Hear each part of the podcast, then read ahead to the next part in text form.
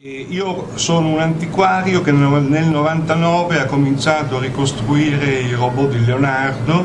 Bellissimo. Ho cominciato col leone meccanico perché non ci aveva ancora pensato nessuno e adesso ricostruisco questi automi un po' per passione, un po' per mestiere, mi danno molte soddisfazioni. Leonardo viveva in un secolo dove non c'era l'elettricità, quindi queste macchine vanno... come vanno?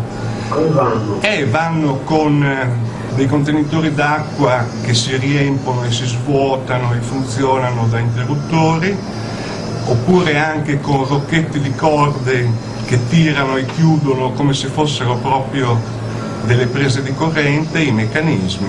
Ma sono quelle meravigliose macchine che si vedevano nello sceneggiato televisivo... Con Philippe Leroy. Esatto, sono proprio quelle. Philippe Leroy da Vinci. Sì, vabbè. Leroy da Vinci, sì.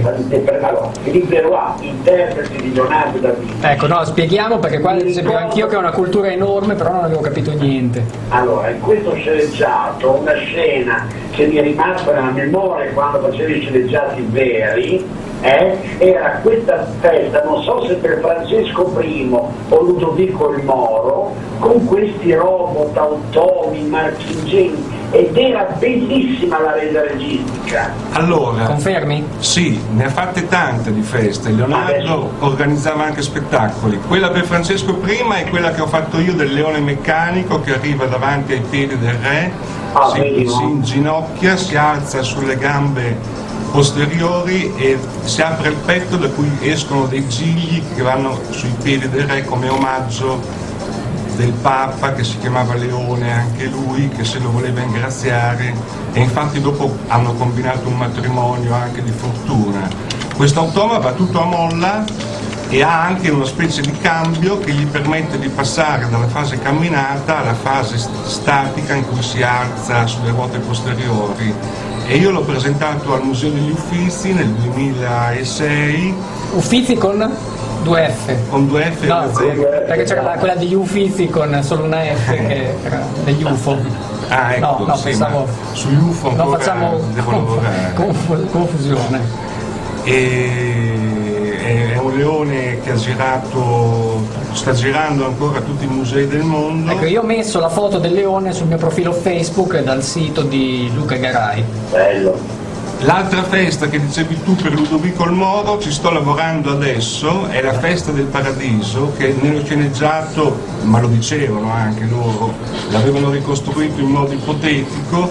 Io ho fatto un progetto basato sui disegni autografi di Leonardo, e quella è proprio la festa con i pianeti che sono sfere di metallo che si muovono, e si muovono perché il movimento è azionato da dei rocchetti a cui sta arrotolata della corda che tira o spinge a seconda dei casi e muove i pianeti, quindi viene usato questo sistema come antenato dei meccanismi elettrici. Miei complimenti. Hai capito, Ivo?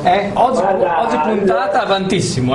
Trovo meraviglioso questo poter lavorare cercando di connettere l'arte e il genio di Leonardo, bravissimo. Una domanda per Ivo. Ma Leonardo da Vinci era sopravvalutatissimo? No, niente affatto. No, è una domanda che facciamo sempre qua. Secondo te, Luca?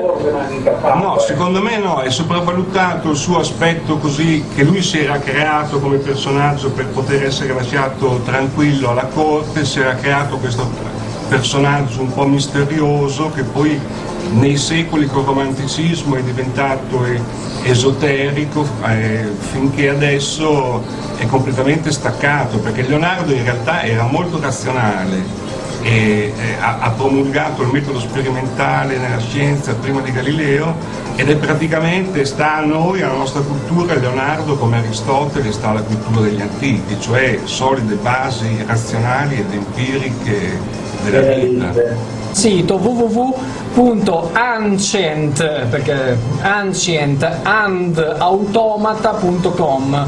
Voi cercate robot di Leonardo da Vinci e trovate questo sito fantastico di Luca Garai, dove ci sono comunque, nella sezione lavori eseguiti, troviamo i suoi lavori tipo il leone meccanico, che ne abbiamo parlato prima, l'automa musicista, la festa del paradiso, anatomia del cavallo. La festa non è un automa, comunque no, cos'è la... riguarda Leonardo, perché a Bologna fu pubblicato il primo libro di anatomia del cavallo e sembrava che fosse stato copiato dai manoscritti di Leonardo, quindi io ci ho fatto uno studio e poi no, niente, è indipendente, no? È indipendente, vabbè, comunque lo vedo qua in questo sito. Invece tu mi volevi parlare della festa dell'assalto alla fortezza, ecco, che cos'è questa festa all'assalto alla fortezza? Allora, intanto scusi un secondo, ti interrompo, 331 66 45 486 se volete mandare degli sms e basta.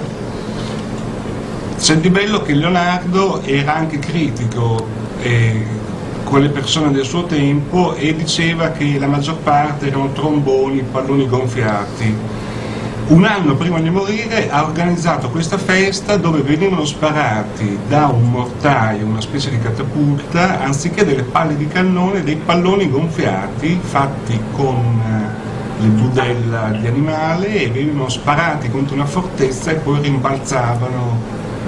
rimbalzavano perché erano palloncini. Fantastico. E la gente si divertiva perché la guerra era finta e i palloni sgonfiati non avevano l'effetto che hanno di solito sulla gente. Costruito anche l'elicottero di Leonardo da Vinci, giusto? E quello lì è l'elicottero di un bolognese, Vittorio Sarti. Io l'ho messo in mezzo a Leonardo perché Leonardo è il primo che, osservando che gli uccelli volano e notando che gli uccelli pesano di più dell'aria, si disse: ma allora è possibile fabbricare un dispositivo più pesante dell'aria che voli. Io credo su Focus di aver visto anche i disegni di Leonardo da Vinci, ma volevo appunto sapere se era stato ricostruito e soprattutto se si era sollevato da terra. Sì, Leonardo disegnò ed è stata ricostruita la vite aerea che si solleva da terra, però lo disegna come un meccanismo che serve più che altro per volare caricato da una molla e poi ricadere pianeggiando,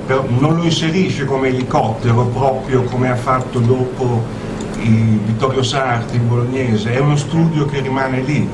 Dopo si è un po' enfatizzato questo aspetto della vita aerea. Funziona perfettamente la vita aerea comunque. Bene, risposto, grazie. Complimenti a tutti, ci sentiamo prossima stagione. Va bene, ciao Andrea, grazie. Giornata tipo di Leonardo da Vinci. Dormiva, è vera questa cosa che non dormiva mai? Pare che non dormisse mai, mai. Si alzava ogni 2 o 3 ore e studiava e lavorava anche la notte, poi si riaddormentava per altre 2 o 3 ore, poi si rialzava e andava avanti così di seguito. Stava ore a guardare come era fatto. Noi invece dobbiamo imparare come è fatto il telefono, la lavatrice, il tostapane. Ci mettiamo 40 anni, diciamo, poi che a 50 andiamo a lavorare. Diciamo che adesso c'è più dispersione, cioè sì, fai più fatica a concentrarti. È tutto frammentato. Ma quanti anni è vissuto Leonardo da Vinci? Perché dobbiamo un po' imparare queste cose, perché nel 52 è morto nel 19. Ecco, no, diciamo il secolo, perché è importante. 1452 è nato, 1519 è morto, è vissuto 67 anni. Un buon dato per l'epoca. Un buon dato per l'epoca. Quanto si campava quel periodo lì? Si campava 45-50 anni. Però dei pittori come Michelangelo e Tiziano sono vissuti più di 80 anni. C'è qualcosa che non tutti conoscono e vorremmo che tu ne parlassi, di questo particolare museo. Ma io volevo solo accennare un attimo, poi l'avrete letto su tutti i giornali, del progetto della Fondazione Carismo, dei musei della città, per cui stanno inaugurando ogni mese qualche palazzo e qualche museo nuovo a cura della Fondazione. E ho l'onore di avere il leone meccanico nel museo della città di Bologna. Dove si trova questo museo? In via Farinia, Palazzo Pepoli. È già stato inaugurato a gennaio, però sarà reso aperto al pubblico completamente l'anno prossimo, e devo dire che mi hanno sempre aiutato e quindi li volevo ringraziare in modo particolare. Giusto, giusto.